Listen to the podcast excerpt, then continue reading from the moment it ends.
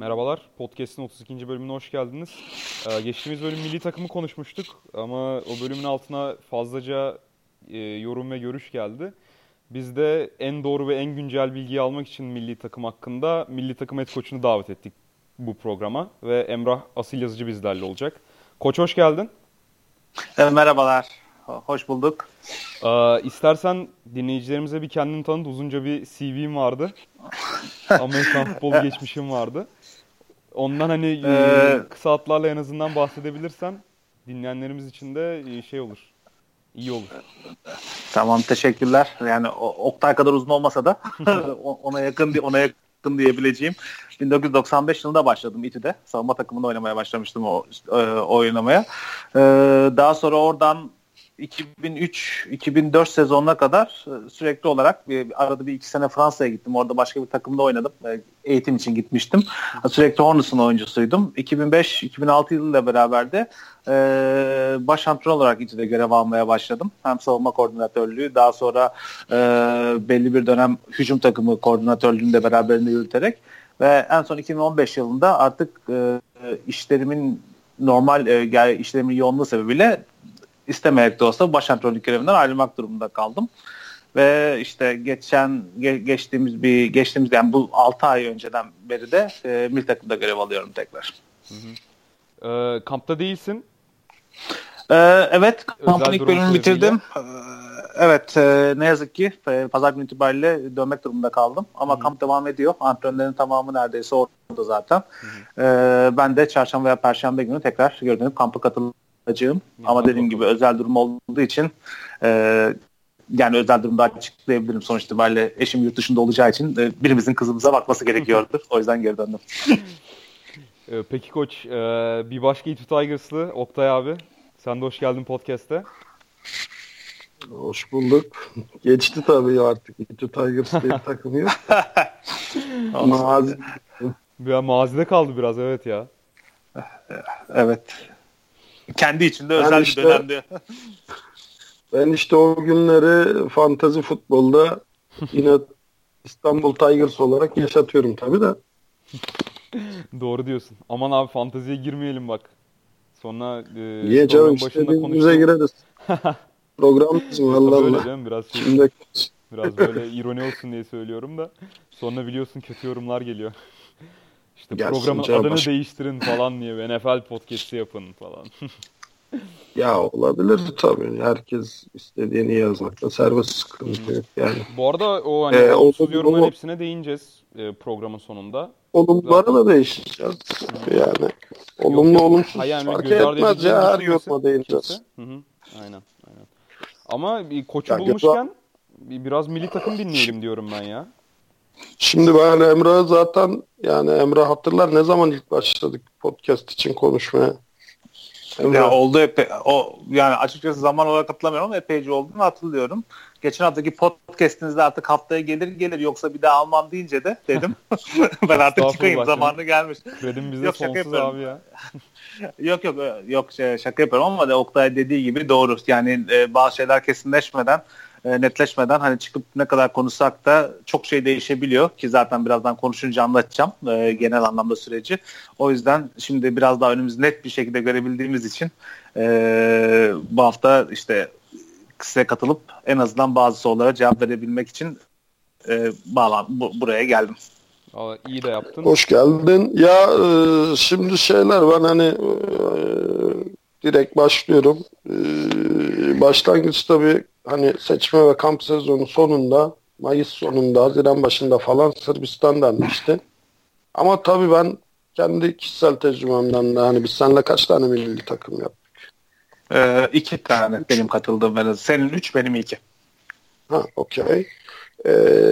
Burada neler değiştiğini hepimiz biliyoruz. Yani son dakika değil, son saniye değişmelerin ne şekilde ilerlediğini, yani artık her şey finalize edilmişken bir anda sil baştan olduğunu falan, o konulara hiç girmeyeceğim. Sen bana işte o seçme sürecini, maç sürecini böyle bir en başından anlatırsan bana ve dinleyicilere sevinirim. tabii ki. Öncelikle seçme sürecinin en başından itibaren anlatayım. Ben gene özel işler sebebiyle biraz daha geç dahil olabildim bu sürece. Ama artık koçları biliyorsunuz zaten. Hepsinin isimleri zaten bir şekilde her tarafta yazılıyor ve söyleniyor. Her biri belli bölgeleri kendilerine bölge olarak seçerek orada takımların koçlarıyla genel anlamda irtibata geçtiler maç videoları için.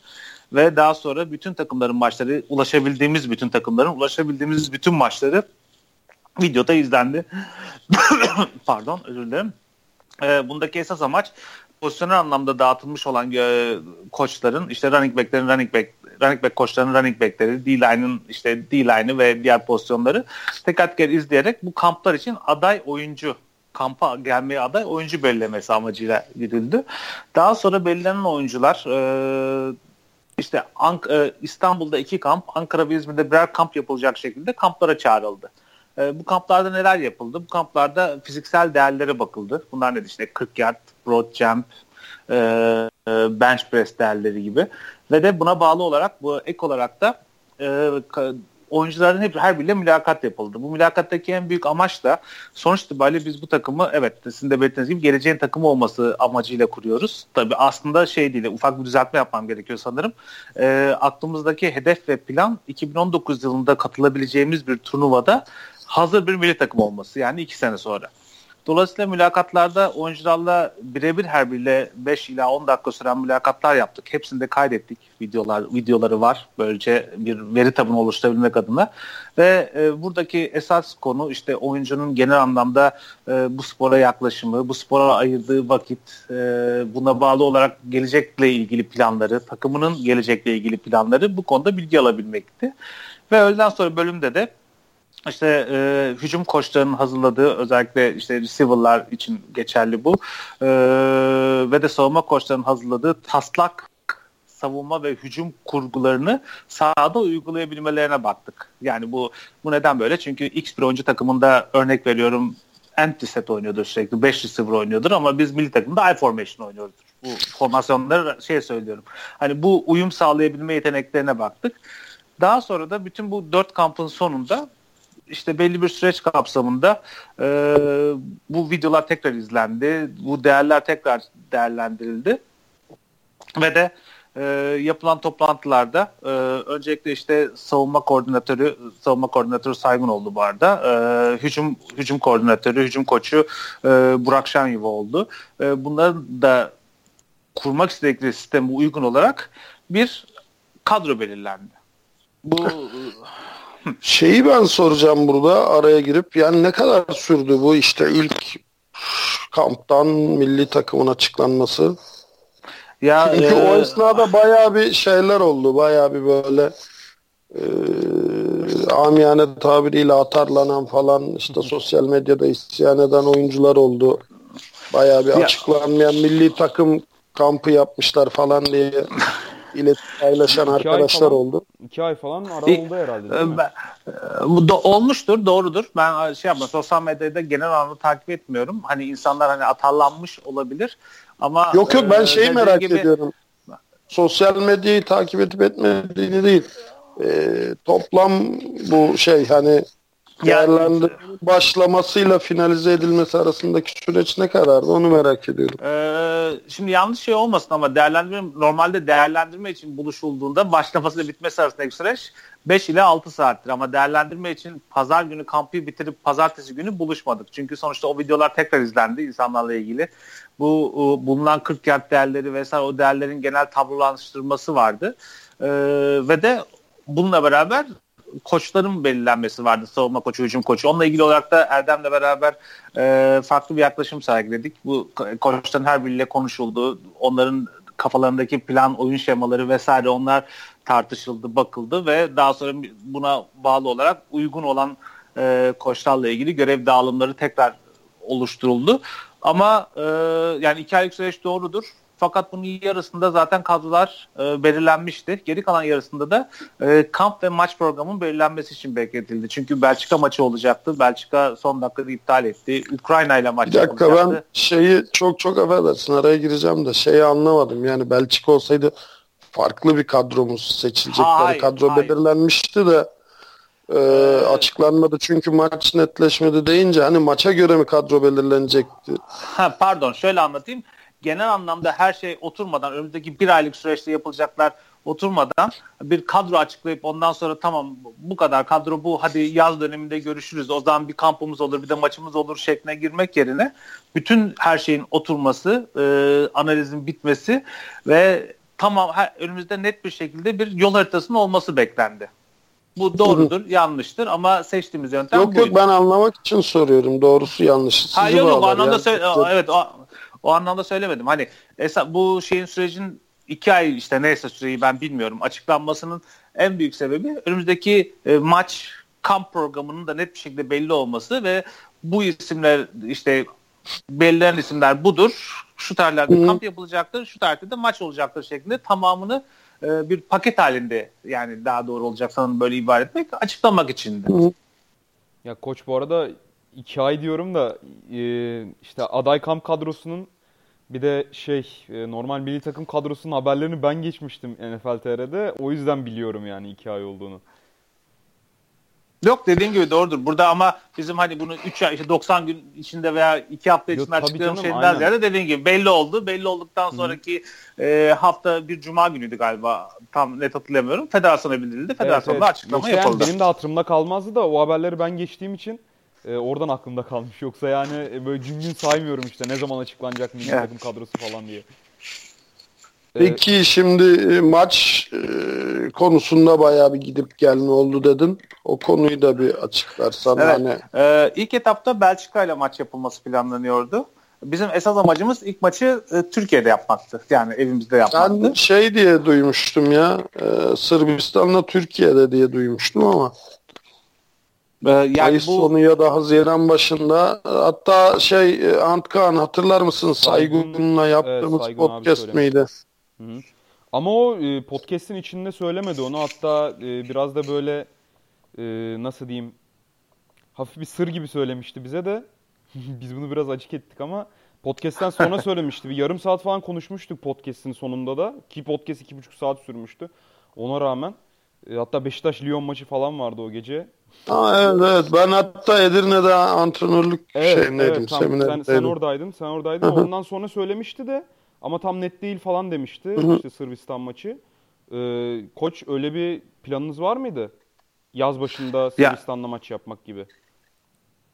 Yani genel anlamda söylemek gerekirse normal bu seçme vesaire ben ciddileştikten sonraki dönem anlamında söylüyorum, genel programın ortaya konması. Buna bağlı olarak yine bahsettiğim gibi bu katılım bazında ne yazık ki biraz daha geç katılabildim arkadaşların arasında. O dönemde maçlar konuşuluyordu ama böyle kesin solidleşmiş yani bir şekilde kesin somut bir plan yoktu ortada. Dolayısıyla bu özellikle yani, takım seviyesinde şöyle zaten, ben bunu sorma sebebim şu. Hani ben birkaç kişiyle de konuştum. Şimdi Sırbistan'dan haberimiz vardı ama işte Belçika'dan, Ukrayna'dan haberimiz yoktu. O süreci aslında işlemek için. Yoksa A takımı, B takımı çok önemli değil. Tarihi de çok önemli değil. Sadece o süreçte ne tür gelgitler oldu, ne tür değişiklikler oldu, onu açıklaman için. Yani söyleyebileceğim şey bu, dediğim gibi benim katıldığım süreçten sonra, hani aktif olarak katıldığım işlerimi düzenlediğim bu süreçten sonraki hedef bu normal oyuncu seçim kamplarını yapıp ardından ilk etapta Belçika ile maç yapmaktı İstanbul'da. Dolayısıyla ondan öncesiyle ilgili şu an net bir şey söyleyemiyorum bu sebeple. Belçika ile olan maç, Belçika gelemeyeceğini deklare etti. Onun ardından Ukrayna ile konuşulmaya başlandı. Ukrayna'da normal şartlarda gelecekti. Sponsorlarla alakalı bir sorun olduğu için onlar da son dakikada vazgeçtiler.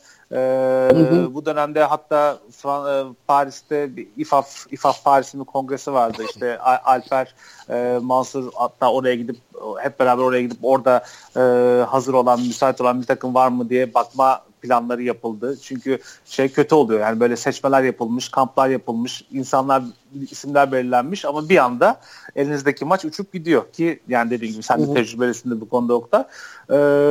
Sonra Sırbistan'ın müsait olduğunu işte Saygun öğrendi hatta. O dönemde normalde Alper Saygun beraber yapıyorlardı bu konuyu. Saygun öğrendi. Sırbistan tamam dedi ama Sırbistan'da oynayabiliriz dedi. Bununla ilgili olarak federasyonla görüştük. Federasyon da okey verince Edirne kampı ve ardından bu maç sürecine geldik. Ya bunları soruyorum çünkü bu süreçte çok fazla spekülasyon oldu. Hatta yine camianın böyle hani federasyonda görev alan şahslardan isim vermeyeyim şimdi. Macaristan dedi bana.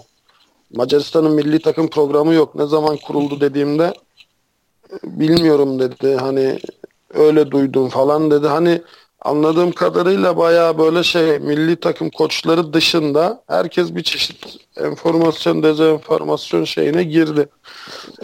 En sağlıklı, tutarlı bilgi yine milli takım koçlarından geldi.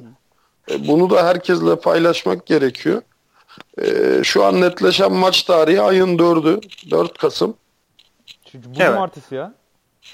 Bu cumartesi bir şey kalmadı. 5 gün sonra Sırbistan'ın Niş kentinde Sırbistan takımıyla oynayacağız. Hı-hı. Bu arada koç şey dedin ya federasyondan belli işte Mansur Yılmaz'la Alper Gerdener'i IFAF Paris Kongresi'ne falan gittiler diye.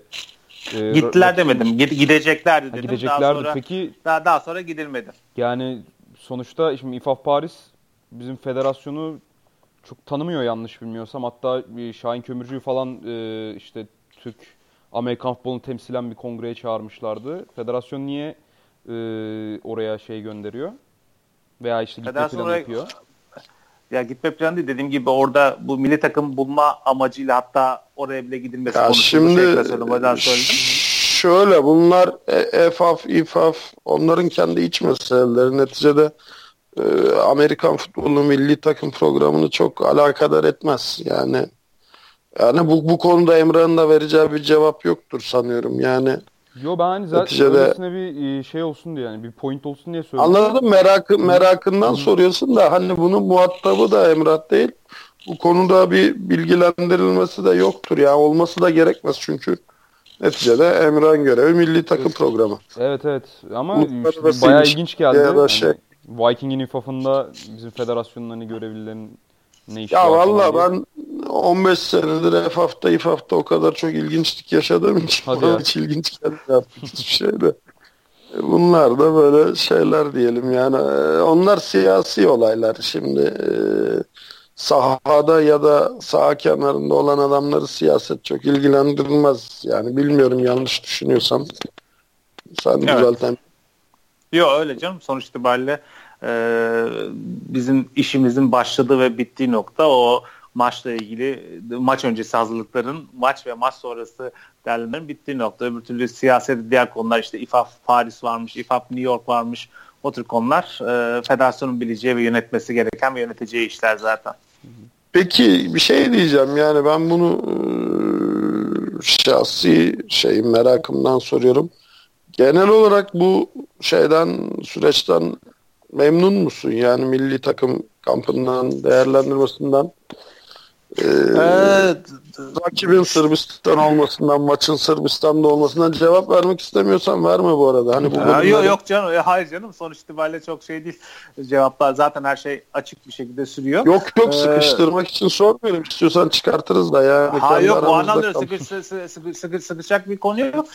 Kamptan memnunum. Şöyle memnunum. Önce şimdi görev dağılımından aslında sorarsınız diye bekliyordum. Onunla başlayayım. Normal hani bilgileri almışsınızdır. Hücum koçu olarak işte Burak olacak. Onunla beraber işte Erkin var, Sezer var, Alper var. Savunma tarafında Saygun savunma koçu. Yani play call'lar bunlar. Play calling'den sorumlular aynı zamanda. Onunla beraber Eren var, Reşat var. Ben normalde head coach gözüküyorum kağıt üzerinde ama uygulamaya bakıldığında sonuçta Erdem'le beraber bir şekilde bu süreci yönetiyoruz. Saha için ilgilenen konulardan aslında Erdem sorumlu. Yani maç dışı olarak konuşuyorum. Maç günü haricinde konuşuyorum. Ki bir şey diyeceğim. Şimdi dur burada bir ufak araya gireyim. Yani play call'un başkalarında olması Erdem'in tercihi mi yoksa hani başka bir hani üst mi buna karar verdi? Yok zaten beraber yok beraber konuşup bir şekilde alınmışlar. Yani sonuçta pre-calling onlardan var. Şimdi o maç gününe geleceğim. Bu maç günü dışında aslında bahsediyorum. Head coach'un buradaki fonksiyonu ne? Yani senin ya da Erdem'in? İşte onu anlatıyorum şimdi. Maç gününü ayırıyorum. Tamam. Maç gününü bir kenara koyuyorum. Maç günü haricinde ki yani normal kamp sürecinde saha içini ilgilendiren... Ne yiyeceğimi kendim karar veririm mi diyorsun evde? Sayılır. Hanımın yaptığı yemekler kapsamında karar verebiliyorsun. Tekrar ediyorum. Şimdi maç günü haricindeki diğer zamanlarda saha içini ilgilendiren yani teknik, taktik vesaire konuların genel yönetiminden Erdem sorumlu. Ben daha çok işte bunun disiplinel yönünden uygulanması, zaman yönetimi, o yani bir şekilde beraber çalışıyoruz aslında yani bütünleyecek şekilde.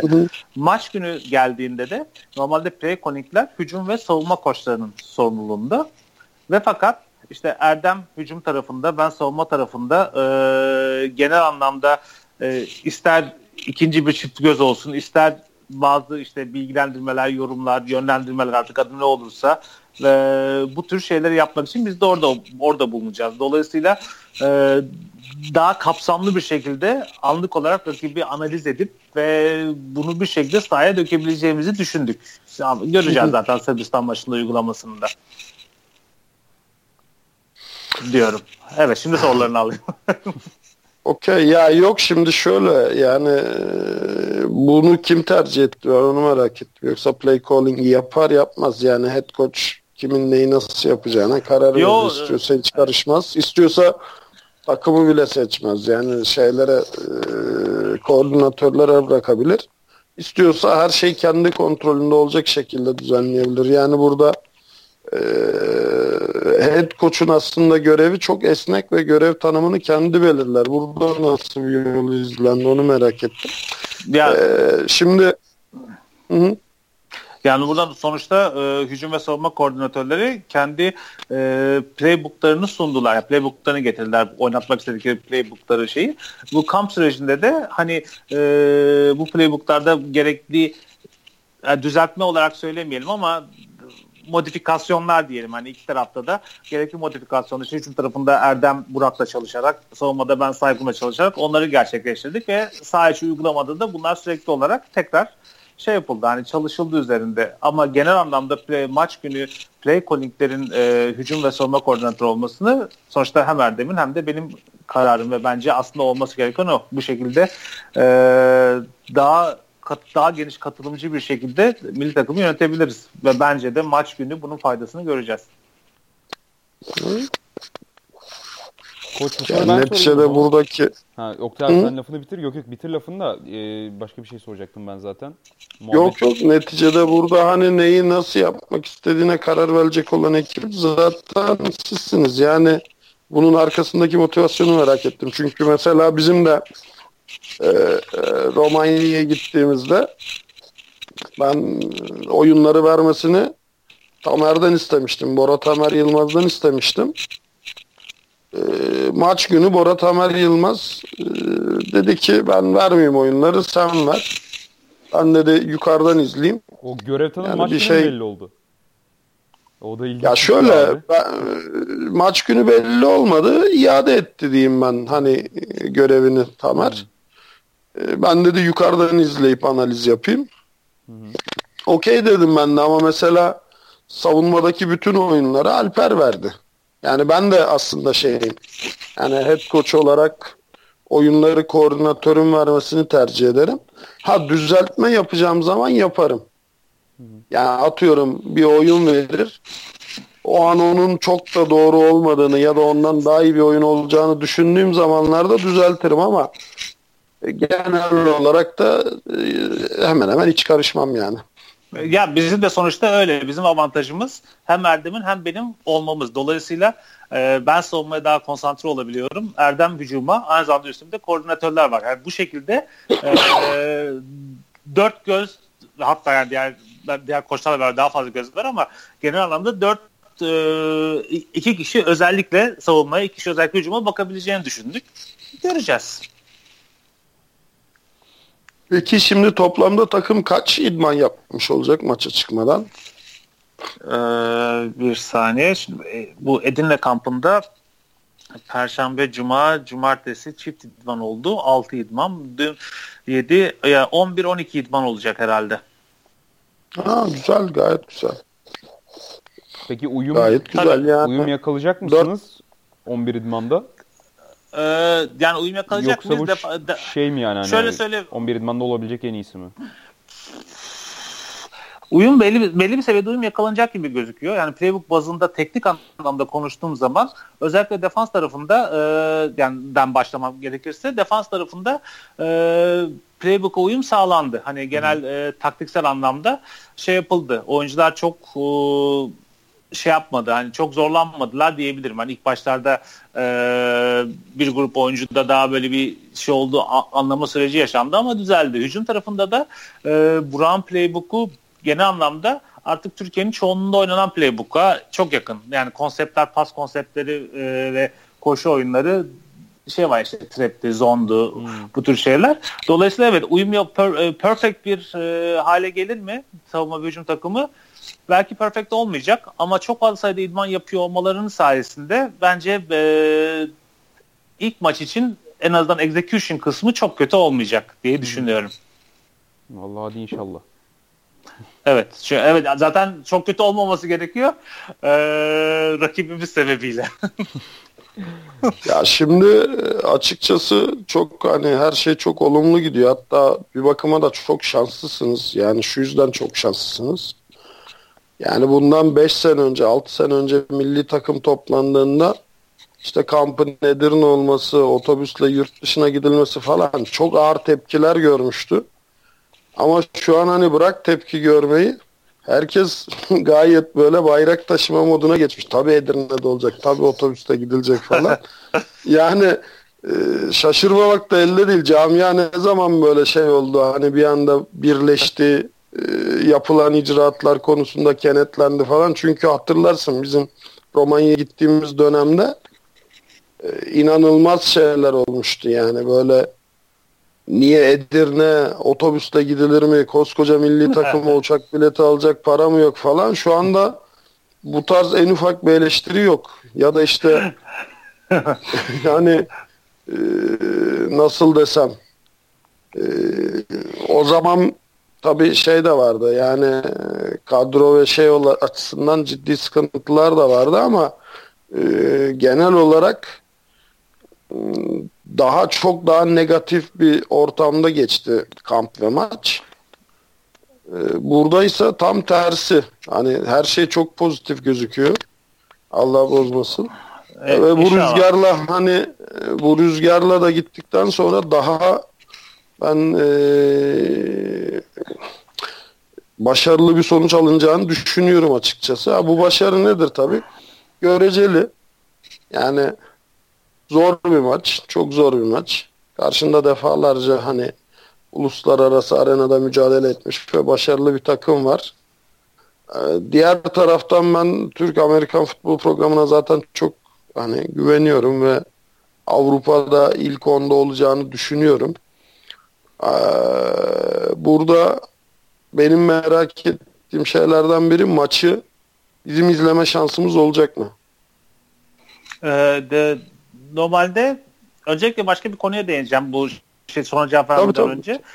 Pozitif olmasının sebeplerinden biri bence ve özellikle vurgulamak istiyorum bunu gene geçen podcast'te bir ek bilgi olarak takımın yaş ortalaması 24. Hem hücumun hem savunmanın. Dolayısıyla yaş olarak daha genç oldukları için belki bu tür yolculuklar onlara daha çok macera gibi geliyordur zorunluluk yerine. O yüzden böyle çok negatif tepki gelmiyordur. Ya ben şeyden bahsetmiyorum canım. Ben takım içinden bahsetmiyorum. Biz de Edirne'ye gittiğimizde mesela oyunculardan tepki gelmedi. Camianın genelinden bir tepki geldi oyuncudan. Ne tepki gelecek zaten? Milli takıma girmiş, milli maça çıkacak. Yürüyerek gidelim desen yine gider millet. Yani ben genel olarak şeyden bahsediyorum. Camianın genelinden bahsediyorum. Bakalım yani bir sonuçta öyle ya da böyle milli takım her dönem ne zaman hangi dönem olursa olsun bir heyecan getiriyor. O heyecanın pozitif yansımasıdır diyelim. İnşallah da bu şekilde devam eder. Maçı izleme konusunda Sırbistan bu pazar yaptığı maçı YouTube'dan yayınladı canlı olarak. Hatta hala YouTube'dan ulaşılabiliyor. Dolayısıyla aynı kapsamda bu maçı da yayınlayacağını düşünüyorum. Yani bu konu konuşuldu ama hani... YouTube'da hangi sayfa peki? Yani şu anda ezbere söyleyebileceğim bir sayfa değil ama öğrenmez zaten paylaşımı yaparım. Sonuçta ne kadar çok... Lütfen biz de bunu...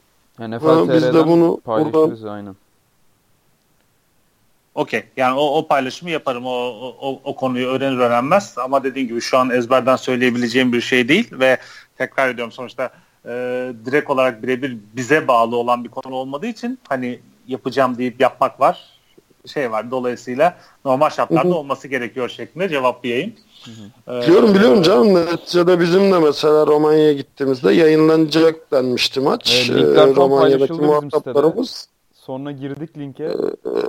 Açılmadı. Ondan sonra işte çalışmıyor dediler. Hani Wi-Fi hızlı çalışmıyor. Yayınlayamıyoruz dediler. Sonra maç görüntülerini biz size veririz. Upload edersiniz dediler. Maç görüntüleri geldi. Çok kötü maç görüntüleri geldi. Yani hakikaten böyle bizim 10 sene önceki falan maç görüntüleri gibi bir maç görüntüsü geldi. Ondan sonra da muhataplara iletildi görüntüler ama hiçbir zaman yayınlanmadı. Yayınlansa da zaten çok bir şey anlaşılmazdı. Allah'tan böyle şeyler hani Romanya'daki arkadaşlar koydular. YouTube'a falan maçtan bölümler koydular da hani elimizde en azından biraz done var. Yani sonuçta bir şekilde bu maçın çekilmesi gerekiyor. Hani canlı yayından bağımsız olarak ve en azından koçlar tarafı olarak bizde de bu görüntülerin olması gerekiyor. Dolayısıyla kaç kişi gidilecek nasıl bir kadro var? Hani şu an 8 tane koç var değil mi? 9 koç var. 9 koç var. Yanlış olmasın. 10 koç var düzeltiyorum. 10 koç var. Evet. Okey. Kaç tane federasyon temsilcisi gelecek? Bize söylüyorum 2 tanenin geleceği ama hani ona çok o hesapları çok değil sonuçta 43 oyuncu gelecek. Yok maça. Için. Ha, maça 43 işte. 40, evet o rakamı ben direkt söyleyebilirim sana çünkü 43 oyuncu gidecek. Peki bu oyuncular? Kampa 53 oyuncu çağrıldı. Hı-hı. Kampa 53 oyuncu geldi. Kampın ilk süre dönemi cumartesi akşam yapılan, cumartesi öğleden sonra yapılan hücum savunma full speed artık kontak skirmişler sona erdi. Bunun ardından cumartesi gecesi videolar tekrar izlendi. Pazar sabahı itibariyle 9 arkadaşımıza deplasman maçı olması sebebiyle ve kısıtlı kadro olması sebebiyle teşekkür edilerek yapıldı. İstanbul'a dönebilecekleri belirtildi. Bunlar sonuçta İstanbul'da bir maç veya Türkiye'de bir maç olsaydı milli takım kadrosunda olacak olan oyunculardı. Yani o 53 kişinin tamamı aslında milli takıma seçilmiş oyuncular. Hı hı.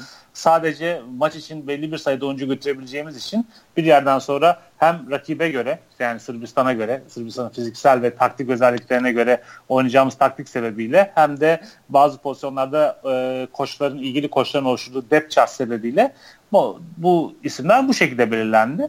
Şu an 44 kişiyiz. Bir arkadaşımızla daha çarşamba günü yapacağız. Bir arkadaşımıza daha teşekkür edip 43'e indireceğiz ve perşembe gecesi normal şartlarda otobüste yola çıkılacak.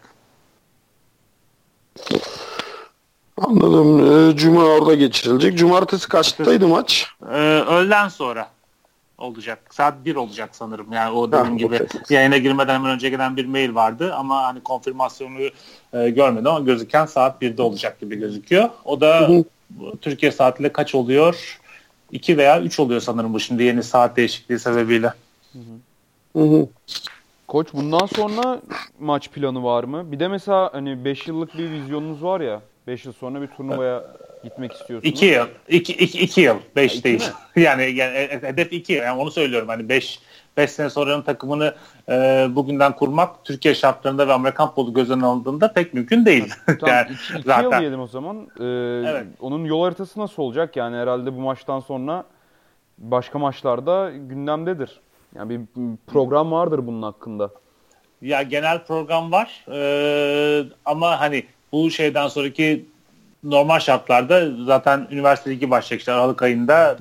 Şubat'ta Pro Lig başlayacak. Onlar bitecek. İşte onlar bittikten sonra ofisine girmeden belki bir kamp veya maç bir veya iki maç yapılabilir ama daha bunların hiçbiri netleşmedi. Netleşmemesinin sebebi hani bizim düşünmememiz değil. bu süreçte hazırlık maçı yapmanın zorluğunu fark etmiş olmamız. Yani maç yapacağım sizle dedi, yazı gönderip ondan sonra gelemiyoruz demek göz önüne alındığında biraz daha yoğurdu üfleyerek yememiz gerekiyor. Ama süreç bu. Bu şekilde belli dönemlerde senin kamp ve hazırlık maçlarıyla olası bir turnuvaya hazır olarak yapmak, bir milli takımın olması. İskeletini zaten oluşturduğumuz için nispeten. Aynen. Yakın gelecekte kemik kadro bu olacak yani. Yani yakın gelecekte bu. Olarak. Ya ama bu zaten her takımın oyuncusuna söylendi. Yani zaten bir şekilde maç videolarının artık belli bir kalitede çekilmesi gerekiyor. Bu hepimiz için lazım. Sadece milli takım için değil, var olan takımların kendi kalitelerini arttırması için de lazım. Video görüntülerini izlemek. Bunu yıllardır deniyoruz. Oktay ondan gülüyor. Ay, Oktay gülüyor çünkü biz bunu yıllardır deniyoruz, bu video şeyini. Sürekli olarak takımlardan videolar isteniyor. Teknik kurul istiyor. Bir de bu şekilde deneyelim dedik diyelim. Allah kolaylık versin. Bu arada ben şeye de çok katılmıyorum yani. Hani katılmıyorum derken öyle olmadığını çok iyi biliyorum. Yani değil, 2 yıl 1 yıl sonrasının takımını bile bugünden oluşturmak imkansız. Çünkü ben bir sene sonra takımda %55 kayıp gördüm. Milli takımda. Yani 2012 ile 2003 arasında oyuncular, ki çok genç bir kadroydu, hatta o kadrodan hala bir sürü oyuncu var milli takımda. Ciddi anlamda ertesi sene maça çıkacağımızda yarısından çoğunun uygun olmadığını, hazır olmadığını, Amerikan futbolundan kopmuş olduğunu gördüm. Yani iskeletinin çok hani oluşacağını düşünmüyorum açıkçası. O yüzden gerçekten görüntülerin sağlanmasında ve hani anlık değişikliklere hazır olunmasında da fayda var bence de. Yok, zaten her şekilde var. Şu an bir kişinin kadroda olması, önümüzdeki sene hiçbir maça çıkmaması durumunda tekrar kadroda olacağı anlamına gelmiyor. O yüzden söyledim, aktif olarak maçların videolu ve hatta gözle izlenmesi gerekiyor. Evet, Türkiye'nin bazı gerçekleri var ama Türkiye'nin gerçeklerini her anlamda göze alarak yola çıkarsak o zaman da zaten uzun vadeli veya orta vadeli hiçbir plan yapmamak gerekiyor. Ama bu ülkenin sadece Amerikan futbolundan bağlı olmayan ülkenin gerçekleri. Biz normal bir şekilde bir standart oluşturmaya çalışıyoruz. Bu standartlarla da ne kadar, nereye, nasıl gidebiliriz onu hep beraber göreceğiz zaten. Ya zaten bu standartın oluşturulması şu yüzden önemli. Milli takım programının kalıcı olması lazım. Yani hazırlık maçlarından ya da dostluk maçlarından bağımsız artık turnuva, organizasyon vesaire ekseninde gerçekleştirilmesi lazım. Yani 2012'de biz maçı yaptıktan sonra da ben hep aynı şeyi söyledim zaten. Biraz da o yüzden başka bir hazırlık maçının olmasını da çok tasvip etmedim. Çünkü hani zaten artık hazırlık maçı aşamasını geçtik. 2012'den sonra bizim milli takımla ilgili kalıcı bir program oluşturmamız lazımdı. Bu ne olabilir? Avrupa, dünya, IFAF bu tarz şeylere, şampiyonalara katılmak olabilir. Ama tabii burada hani kadrodan bağımsız konuşuyorum. Çünkü kadro, bir ay sonra bile aynı kadroyu bulamayabilirsin yani. Doğrudur, evet. Yani orası öyle. İşte bakacağız dediğin gibi. Şu an bir de kesin konuşma şeyi de çok. Bu IFAF New York, IFAF Paris arasında da bu kasa kadar gitmiş davalar ve alınmış sonuçlar var oradan da. Dolayısıyla göreceğiz. Ya o zaten olacak. Kaç senedir sürüyor? 3 senedir sürüyor. Daha bir 2-3 senedir sürer yani. Evet. Temizleri, şunları, bunları. Yani onun çok şeyi, ucu kapalı. Ama burada dediğim gibi işin siyasi kısmı bir yöne. Neticede biz siyaset insanı değiliz. Sağ insanıyız. Dolayısıyla her şeyi hani en kötü hazırlanıp en iyi ummak kapsamında her şeyin yolunda gideceğini düşünerek hareket etmekte fayda var. Dediğim gibi zaten çok olumlu bir ortam var şu an. Camia hiç olmadığı kadar pozitif yaklaşıyor bu süreçte, bu oluşuma. O yüzden hani bunun da şeyle, yelkeni şişirmesiyle iyi bir yere varılabilir diye düşünüyorum. İnşallah hepimizin temennisi o yönde. Şimdi var mı Antkan soracağım bir şey? Vallahi benim bütün sorularım bitti. Sen de zaten benim aklımdaki birçok şeyi sordun. Ya bu arada hani biz bunları zaten Emrah'la birkaç kere konuştuk. Biz bayağı uzun bir süredir de bu podcast'i planlıyorduk. Hı hı. Zaten uzun süre podcast çekmemizin sebeplerinden biri de buydu. Yani camiada hiçbir gelişme yoktu. Yani ne ligler başladı, ne aday kadro belirlendi, ne maç netleşti. Dolayısıyla konuşacak çok büyük konumuz yoktu. Şimdi artık biraz daha herhalde insanların kafasında soru işaretleri giderilmiştir diye umuyorum. Hı hı. O zaman sorulara geçelim mi? Olur. Ya bu arada şey diyeyim, biz de el mahkum yani dışarıdan öğrendiğimiz bilgilerle Milli Takım Podcast'ini yapmaya çalışıyorduk. Hani oluyor öyle yani data hatası oluyor, ne bileyim bilgi hatası oluyor falan. O yüzden koçun gelmesi herkesin kafasında her şeyi netleştirdi diye umuyorum ben. Ya zaten dönüşte de bir daha bir konuşuruz herhalde. Ne dersin Emrah? Ya olabilir, maçın değerlendirmesini yaparız. Bir oynayalım da önce. Tamam işte dönüşte diyorum o yüzden yola çıkarken değil. Yok ya, takılıyorum bir şey değil. Evet, tabii ki. Yani sonuçta maçı oynayacağız. Kendi analizimizi yapacağız. Sonuçtan bağımsız olarak ne yaptık ne ettik hep beraber göreceğiz. Nasıl olduğunu. Başarılar diliyoruz artık. Yani Allah kolay gelsin. Bileğinize, elinize. Kalbimiz sizinle. Ya kalbimiz sizinle. En iyisini yapacağınıza ben inanıyorum.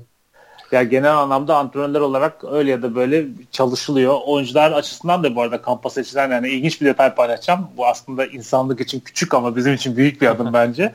Şu anda hani Sırbistan'a özellikle gidecek kadroda 43 kişinin içinde oyun kurucuları saymazsak 100 kilo bench yapamayan oyuncu yok. Her pozisyonda. Şimdi Antkan bu senin zaten için yoktu ama ya. Yok. Bütün pozisyonlar için diyorum. Sadece online değil. Tamam. Zaten şeyde de yoktu ya. Romanya maçında da yoktu. Evet, en kötü yapan 2 tekrar mı 3 tekrar mı ne yapmıştı? O da galiba yanlış hatırlamıyorsam şeydi, Hacettepe'den atıldı. Her şeyi bilmiyorum. Sonuç itibariyle ben genel yaptığımız kampların ya sen bundan önceki kampları diyorsun. Tamam eyvallah. Evet. Haklısın. Onu tamam eyvallah, yani ben de oradaydım biliyorsun, beraber hatta çok konuştuk üzerinde de. Yapan Romanya... yokmuş değil mi bir aralar? Bir dönem öyleydi. Yani vardı ama ya, şey değil. Yani vardı çok canım da. Yok benim burada söylemek istediğim nokta, bir de kamp değerlerini bildiğimiz için bu oyuncuların tamamında en azından tamamına yakında diyeyim %95'inde ciddi bir artış var. Bu da gerçekten kampa katılan oyuncuların öyle ya da böyle bu işin ciddiyetinin farkına vardıklarını gösteriyor. Ki bence bu umarım sadece ağırlık salonuyla sınırlı kalmayacak. Diğer yönlerde de kendilerini geliştirmek için hem kendilerini hem antrenörlerini hem bizleri hem camiayı push edecekler. O yüzden bence genel anlamda güzel gidiyor. Ya ben her sene en az bir tane şey yapıyorum. Klinik yapıyorum böyle. Katılımı açık. Herkesin katılımını açık. Zaten son zamanlardaki oyuncuların atletik özellikleriyle bundan 10 sene öncesini kıyaslamaya gerek bile yok. Yani oyuncular atletik performans olarak kendilerini çok geliştirmiş durumdalar. Yani en son bizim Bandırma'daki kampta mesela hakikaten herkes atletti. Yani kusanlar, bayılanlar falan yoktu. Önceki kamplar gibi. O konuda zaten çok ciddi bir gelişme var. Bundan sonra da hız kesmez. Hatta daha da ivmelenir bence. Evet.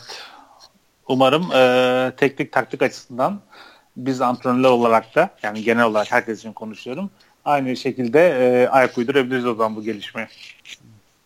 Umuyoruz zaten. Hepimiz onun için çalışıyoruz. Umarım en iyisini yapıp gelirsiniz. Döndüğünüzde de keyifli bir sohbet yaparız. Şimdi yani kimsenin ekleyeceği bir şey yoksa ben yorumlara geçmek istiyorum. Bir önceki podcast'te 31. podcast'te var mı eklemek istediğiniz bir şey? Benim yok. Benim de yok. Zaten her şeyi konuştuk sanırım. Okay. Genel anlamda. Bunalmış yazmış. Konu dışına bu kadar da çıkılmaz ki. Bu arada doğru. Şey yani. Garip ya. Hani biz önce TFL konuşup ondan sonra fantezi konuşmadık ki. Hani önce fantezi konuşarak başladık. NFL falan. Ya burada yanlış. Yani konu dışına çıkmadık zaten. Konu dışında başladık. Ama spontan gelişiyor diye zaten. Ya burada herhalde başlıktan dolayı şimdi yazmışız ya yukarıda Oktay Çavuş ve Antkan Yılmaz Federasyon tarafından aday kadrosu ilan edilen milli takım hakkında konuştu diye. Hı-hı. Aslında oradaki ön yazıda biraz sıkıntı var. Çünkü biz aslında burada çok aday kadro üzerinde değildi konuşmamız. Yani daha çok abi, çok uzun süredir podcast yapmadığımız kendi ayağına sıkmışsın o zaman. Ya evet de şimdi şey mi işte bundan 30 sene önce işte NFL'e damgasını vuran Herschel Walker trade'ini konuştular mı diye yazsaydım abi. Ya spontan olarak futbol konuştuk işte. Mr. Platin dönmüş. Mr. Platin'i özlemiştik zaten. Uzun zamandır gözükmüyordu.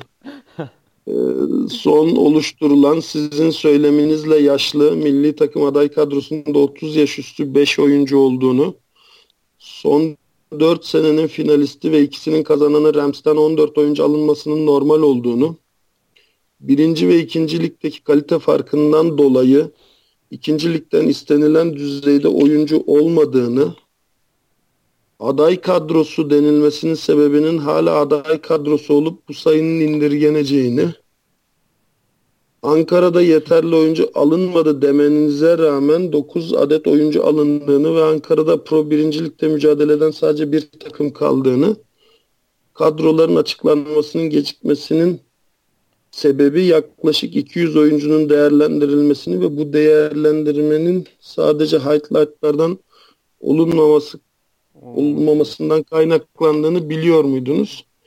Ya canım kardeşim senin bildiğinden çok daha fazlasını biliyoruz. Rahat ol sen de.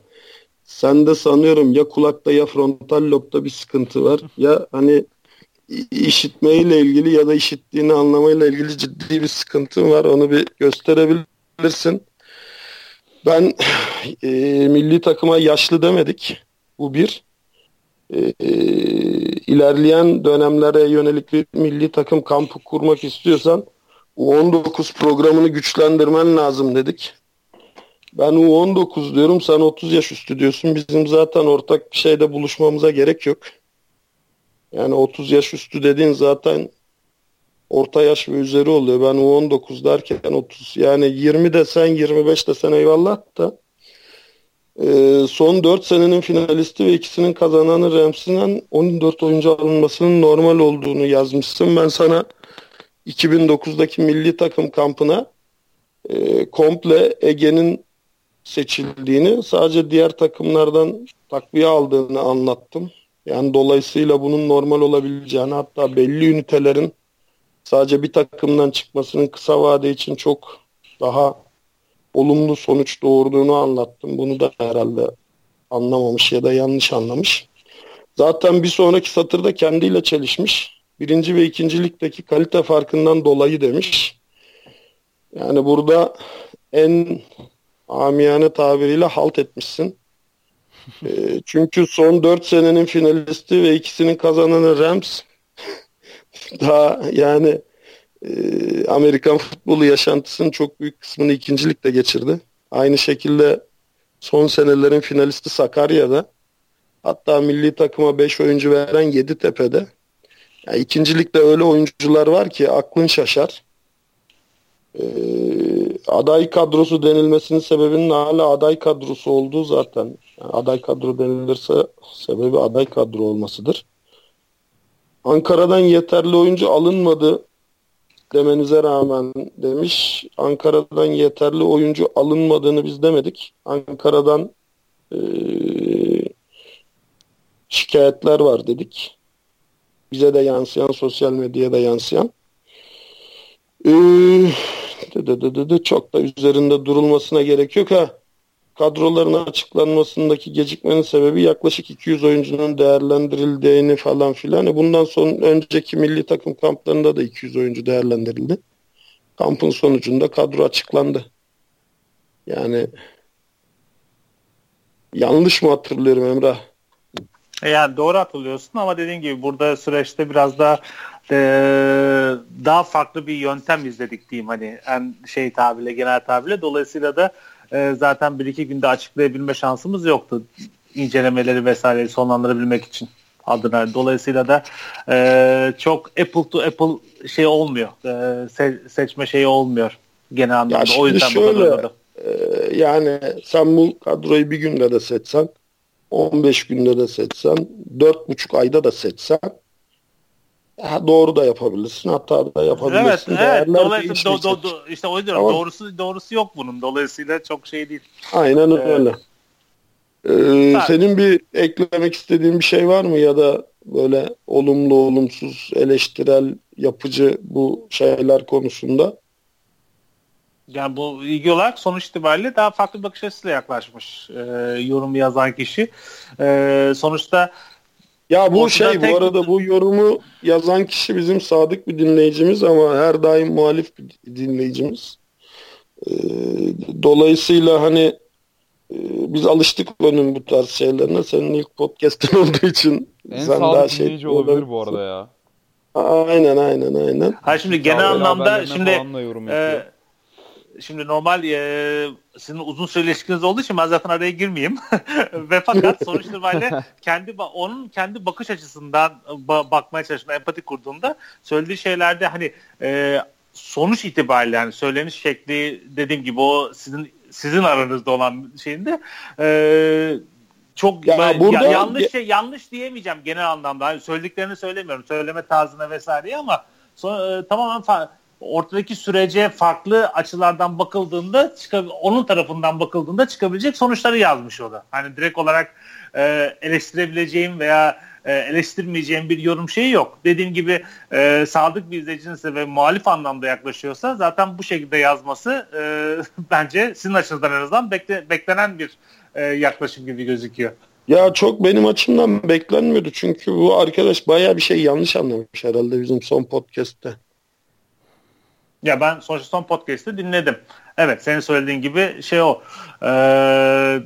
Biz orada hani camiadaki eleştirileri ve bunların nedenlerini açıkladık. Hani 14 oyuncu değil 35 oyuncu da alırsın bir takımdan. Bu takımın ismi çok önemli değil. Burada Rams dediği için ben Rams diyorum. Zamanında hatta şeyi de anlattık. Hani evet, şampiyon ben dinledim podcast'te ya. Olacağını vesaire. O herhalde o kısmı anlayamadı. Yani Rams'ten bir arkadaş herhalde ya da Rams taraftarı bir böyle savunmaya çekilmiş. Bir daha ben dinlemesini tavsiye ederim podcast'i. O zaman daha iyi anlayacaktır. Evet, dediğim gibi muhalif yaklaştığı için muhtemelen bu sonuçlara varmış ama ben de net hatırlıyorum. Yani sonuçta oyuncu seçiminin koçların takdirinde olduğunu, sonuçta isterse bütün takımı alabileceğini, güvendiği oyuncuları vesaire zaten belirtmiştin orada da. Tabii canım, ben de koçluk yaptım milli takımda. Başka kimseye bırakmadım takdiri, biliyorsun yani. Evet, biliyorum. Yani sen şimdi niye bırakırsın? Çok demokratik olduğun zaman işin içinden çıkamazsın. Çünkü burada bir yere satırı vurman lazım. Yani yoksa her kulaktan ayrı bir ses çıkar. Arpa boyu yol gidemezsin. Burada Mufasa'ya işte benim dediğimi demiş. Başlığı değiştirin diye. Ya bir de haklı. Konuşmadık ki ya. 12 dakika falandı yanlış hatırlamıyorsam. 12 dakika konuştuk. Vallahi biz çok sonra girdik. Şimdi hatta bölüm çektik yani. İşte biz çok konuştuğumuz için bize 12 dakika kısa geliyor da millete olabilir, gelmeyebilir olabilir. Yani. Evet. Ominal Onur Murat aday kadroda 3 QB var denmiş ama Ensar, Gazi Warriors, Hasan Anadolu Rangers ile birlikte 5 adet QB bulunuyor kadroda bildiğim kadarıyla yazmış da daha sonra kendini düzeltmiş. Evet. Anadolu Rangers'tan Hasan defensive back olarak alınmış diye. Alper Sukal'ın Ege Dolphins ile Pro League tecrübesi bulunuyor düzenli olmasa da. Ayrıca Avrupa'da çeşitli kamplara katıldı geçen yıllarda. Almanya'ya giden Bilgun ne kadar bu ya? Almanya'ya falan gitti denmişti. Hatta Ominal açıklamıştı bunu da bir podcast'te de. Aynen. Hı-hı. Bilgun ne kadar yetenekli olsa da bu sene için yaşadığı sakatlık ve diğer nedenlerle seçilmemiş olabilir. Yok, Bilgun Türk pasaportu yok. Bürokratik bir süreç. Bilmiyorum bunu merak ediyordum. Ben hiç araştırdınız mı Emrah? Ya benim geldiğim süreçte bana söylenen Türk pasaportu olacağı için şey yapamadı, oynatılamadıydı. Benim milli takım dönemlerimde yani Amerikan futbolu dışındaki milli takım işlerimde. Evet. Ben de Türk vatandaşı değildim. Ben mülteci olarak geldim, siyasi sığınmacı olarak Türkiye'ye ve 29 yaşında vatandaş oldum. O dönem boyunca milli takıma davet edildiğim dönemler oldu. Buradaki prosedür şu şekilde işliyordu. Feragatname dolduruyordun. Kendi geldiğim ülkemde herhangi bir milli takım kampına katılmadım ya da profesyonel herhangi bir spor oluşumunun içinde yer almadım. Bundan sonra da almayacağımı beyan ederim diye. Bu yeterliydi.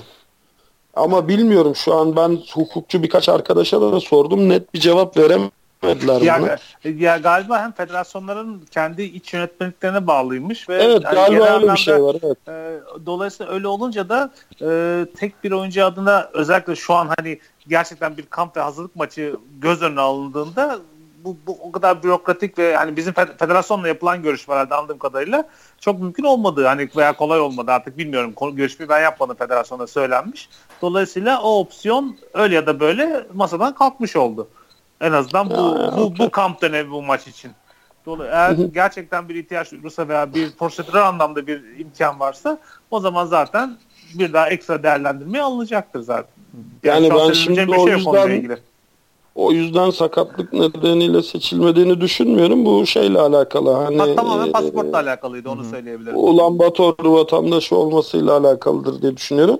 Evet. Ayrıca ilerleyen senelerde ülkemizde kalacağının garantisi var mı bilmiyorum. Bu podcast'ı tamamlayacağımızın garantisi yok ki, neden bahsediyorsun? Yani uzun vadede hepimiz ölmüş olacağız.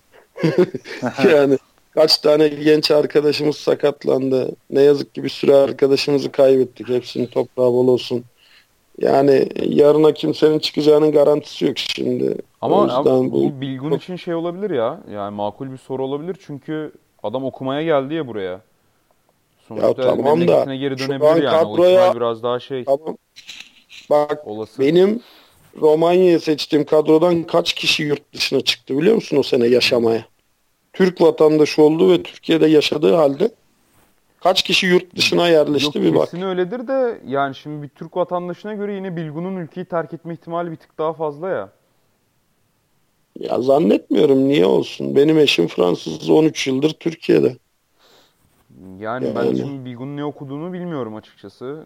İşte gelecek planlarını da bilmiyorum. Yani Bilgun'un yurt dışına çıkma ihtimali kadrodaki herhangi birinin yurt dışına çıkma ihtimalinden göreceli olarak çok az daha yüksektir, o kadar.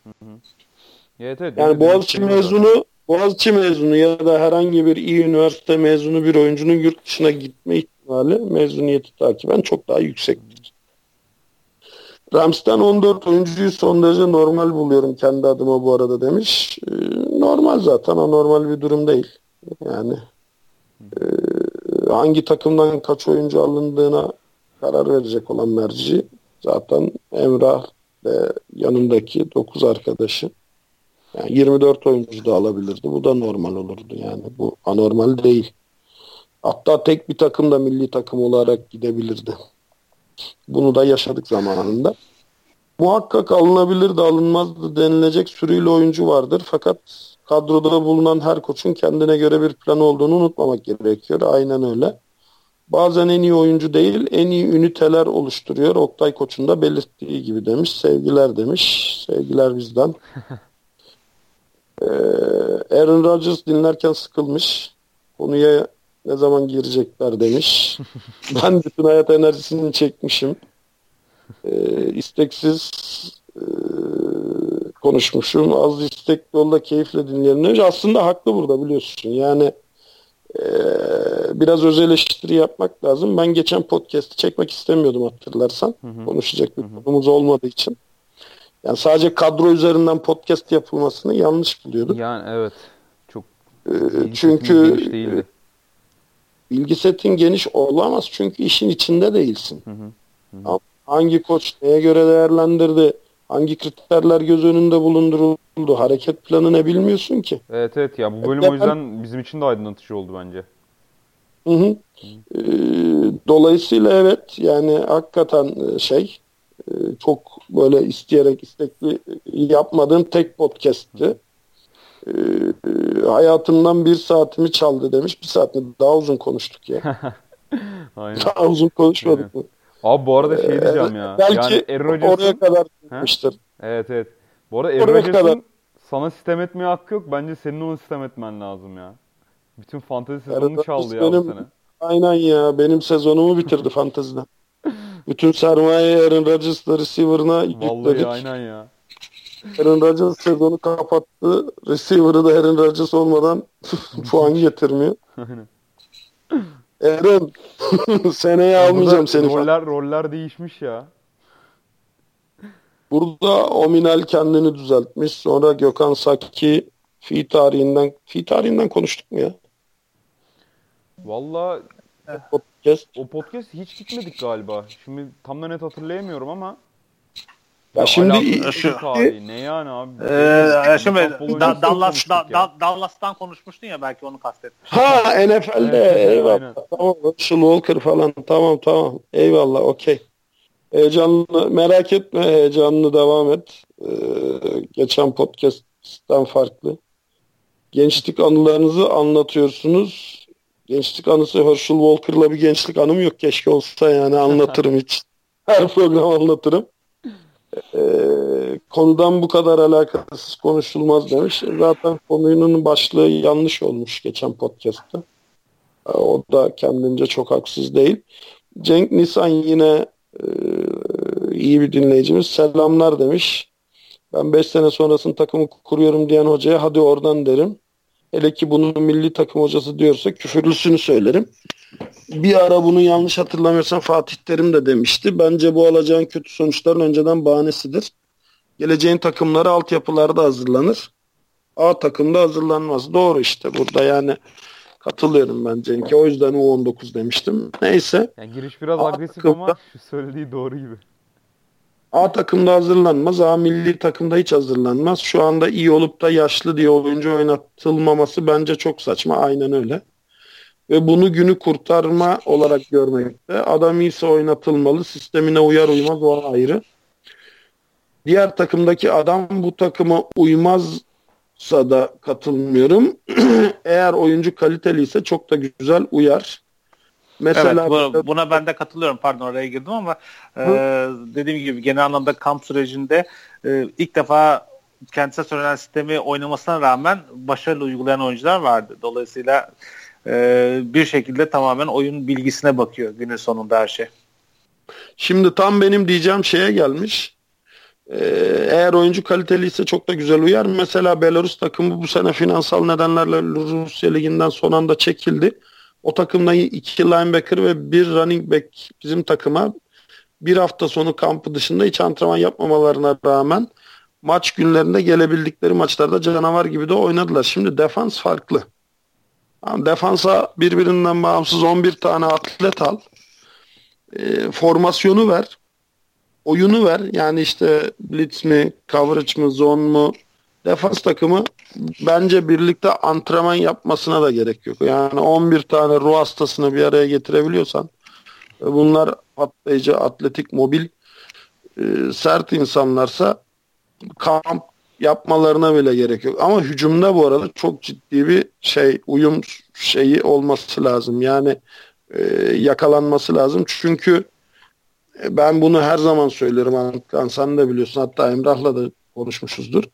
Ya atılan receiver'ların çoğu QB interception'ların çoğu QB'lerin hatası değil. Rootların doğru koşulmaması. Ya da işte running back'in yanlış yere girmesi.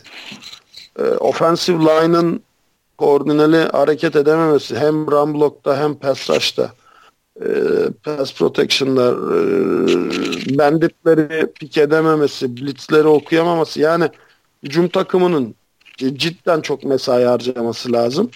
Ama tabii ki oyuncunun kaliteli olması bu süreci hızlandırıyor. Bu arada bizim takımın geçen sene galibiyeti yokken Belarus takımı playoff oynamış. Bu sene bizim takım en azından 3 galibiyet aldı. Tamam, defans maç kazandırır. Sıkıntı yok. Son olarak burada Rusya bile milli takım kurup bir ay içinde Belçika ile milli maç yaptı.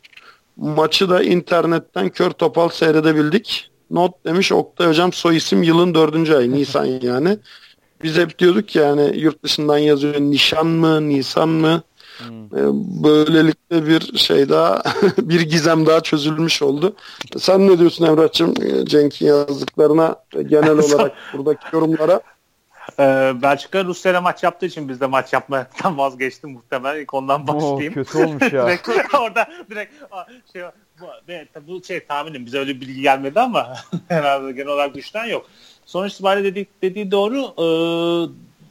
Oyuncunun şeye bakıyor ama defansta kolay hücuma göre. Hücumda özellikle O-line'ın beraber antrenman yapması gerekiyor. O-line running back, hani koşu oyunu için konuşuyorum.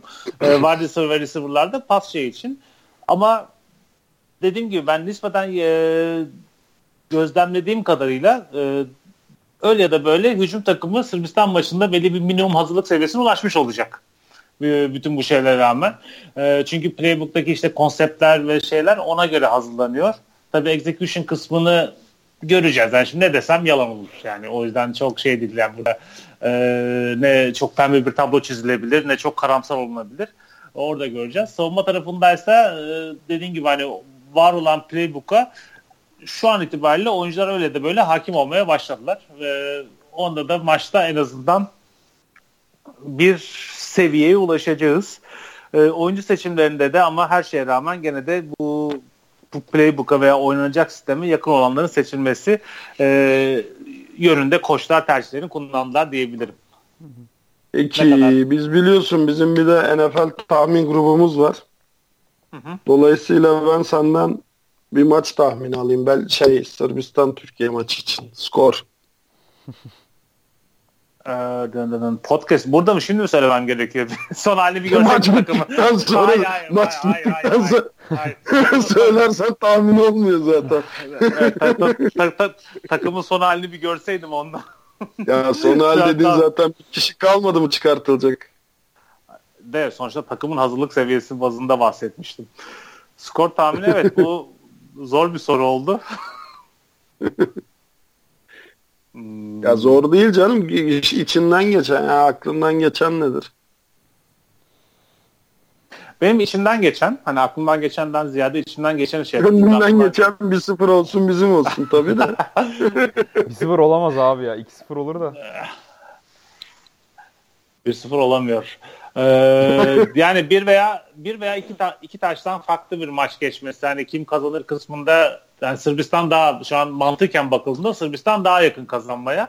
Ama Sırbistan mantıken kazanmaya daha yakın diye Sırbistan kazanacak diyemem. Özellikle Türkiye denen ülkenin bir takımının koçu olarak. Çünkü bütün branşlarda bildiğiniz gibi yenemeyeceğimiz ve yenilmeyeceğimiz takım yok. O kadar çok politik bir cevap oldu. Çok politik bir cevap oldu ama net bir şey söyleyeyim. Sağ içi konularda Erdem, tamam o zaman daha net konuşayım. Sağ içi konularda özellikle dediğim gibi Erdem çok güzel iş çıkarttığını düşünüyorum. Hani genel anlamda şeye bakarak. Aynı zamanda Saygun ve Burak da çalışıyor. Bence maç öyle ya da böyle kafa kafaya geçmeye aday. Skor veremeyeceğim ama farklı bir skor olacağını düşünmüyorum. Eğer bazı şeyleri çok yanlış yapmazsak. Şu anda öyle olacak gibi gözükmüyor. Aa, koç 21-14 falan diyebilir miyiz ya? Hani senden illa alalım bir tahmin. Kime diyorsun? Hadi tamam düşünüyorum. Tamam 21-14 olsun. Seni kırmayalım bu şeyde.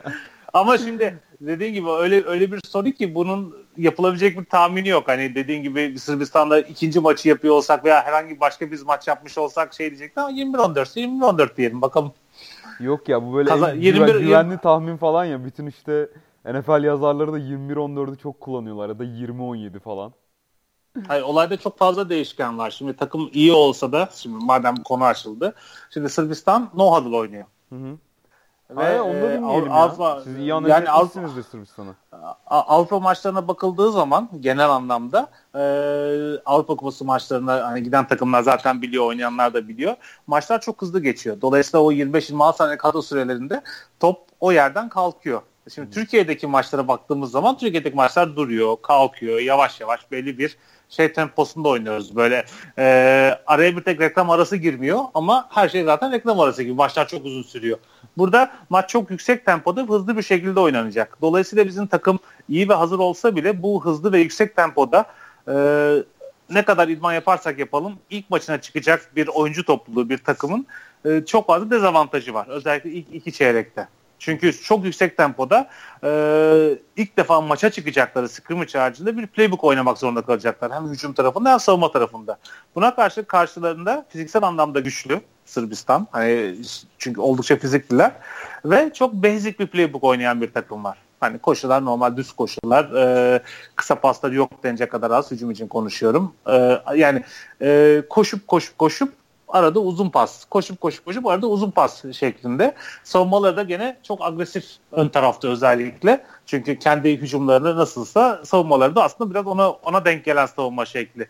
Oldukça fiziksel anlamda zorlayıcı bir maç olacak. Dolayısıyla hem fiziksel anlamda zorlayıcılık hem yüksek süratle oynanan bir maç beklendiği için bu durum yeni kurulmuş olan bir takım için her anlamda ciddi dezavantaj.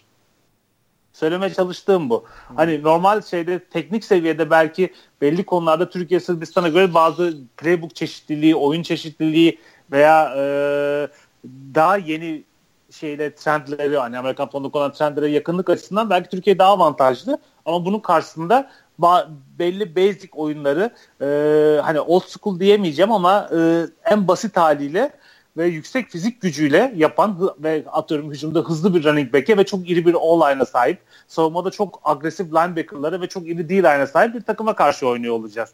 Öyle olunca da bir sürü çok fazla öngörülemeyen var. Hani çıkıp oynayıp orada görmek gerekiyor bazı şeyleri. Yani taktiksel olarak ne kadar hazırlanırsan hazırlan, ne kadar bazı yerleri ignore edersen et, günün sonunda o sahaya çıktığımızda Sırbistan'ın bize karşı olan fiziksel dayanıklılığı birçok şeyi belirleyecek. Ve aynı zamanda bizim takımın yüksek oyun hızına olan uyumu. Hani bu bir bahane aramak veya değil.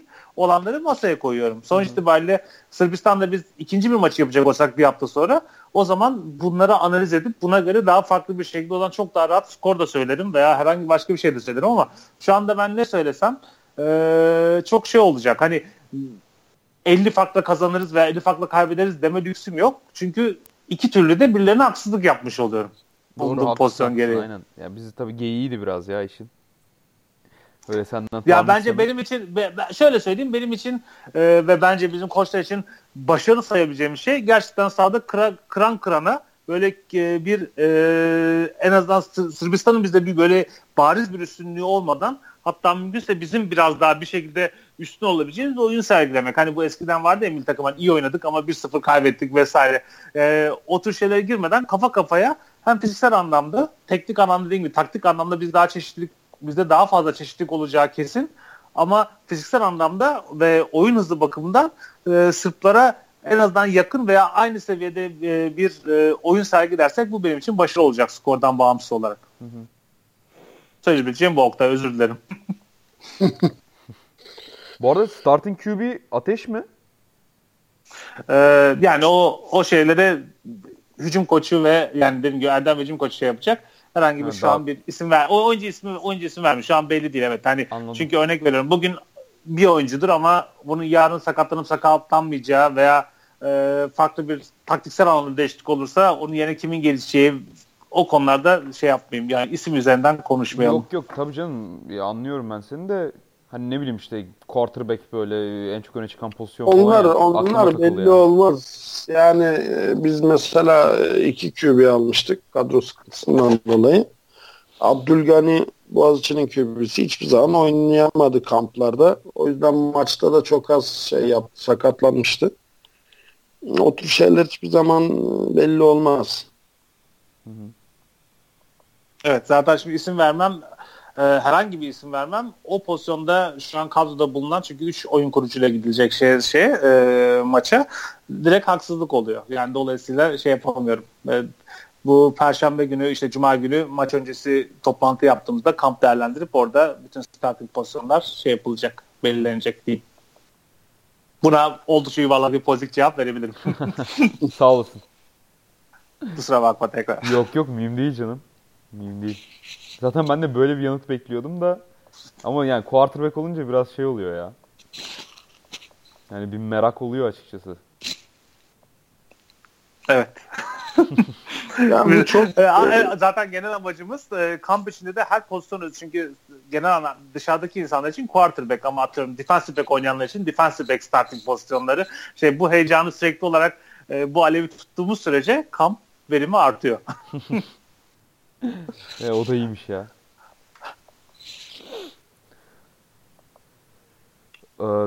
Sorular bitti herhalde, değil mi? Emrah'cığım, çok sağ ol katıldığın için. Ağzına sağlık. Ben teşekkür ediyorum. En azından bu davet şey için. Umarım soruları cevaplayabilmişimdir. Gecikme için tekrar kusura bakma Oktay, ama dediğim gibi bazı şeylerin daha net bir hale gelmesini bekliyordum. Ve şu an netleştiği için en azından kısa ve orta vade kısmı diyeyim, programa katılabildim. Ben de çok teşekkür ederim ve tekrar görüşmek üzere. Gelebiliyorsanız Sırbistan'a ya da pasportu zaten bir şekilde konuşuruz. İstanbul'a döndüm ben, Sırbistan'a zor artık. Abi maçtan sonra da bekliyoruz ya. Hani hemen olmasa bile maç değerlendirmesi olarak da bir podcast yaparız seninle. Kısmet diyelim. Sözünü alalım ya. İnşallah gider.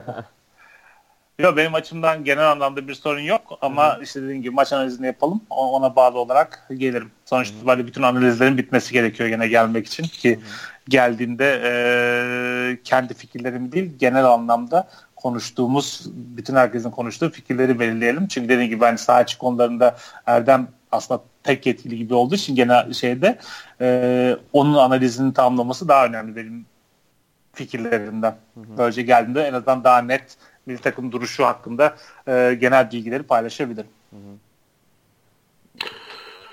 Ama gelelim yani sonuçta.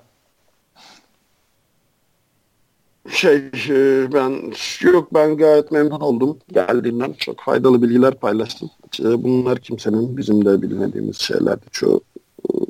Ben bu konuda kimsenin aklında soru işareti kaldığını düşünmüyorum. Artık şu aşamada bize kalan milli takım için en iyisini istemek, en iyisini ummak. Milli takımın başarısını heyecanla bekliyoruz. Kalbimiz sizinle, döndüğünüzde tekrar görüşürüz diye umuyorum ben. Tamamdır. Çok teşekkür ediyorum. Size iyi yayınlar. Devam edecekseniz eğer. Ve kapatıyoruz bize yayını ya. Hayır, o zaman tamam. Beraber kapatalım. Hayır, önce sen kapat. Hayır, baktım ışıkları yaktınız, müzik kapandı falan dedim, herhalde ben çıkacağım. İyi haftalar dileyerek kapatalım ya dinleyenlere. Tamamdır.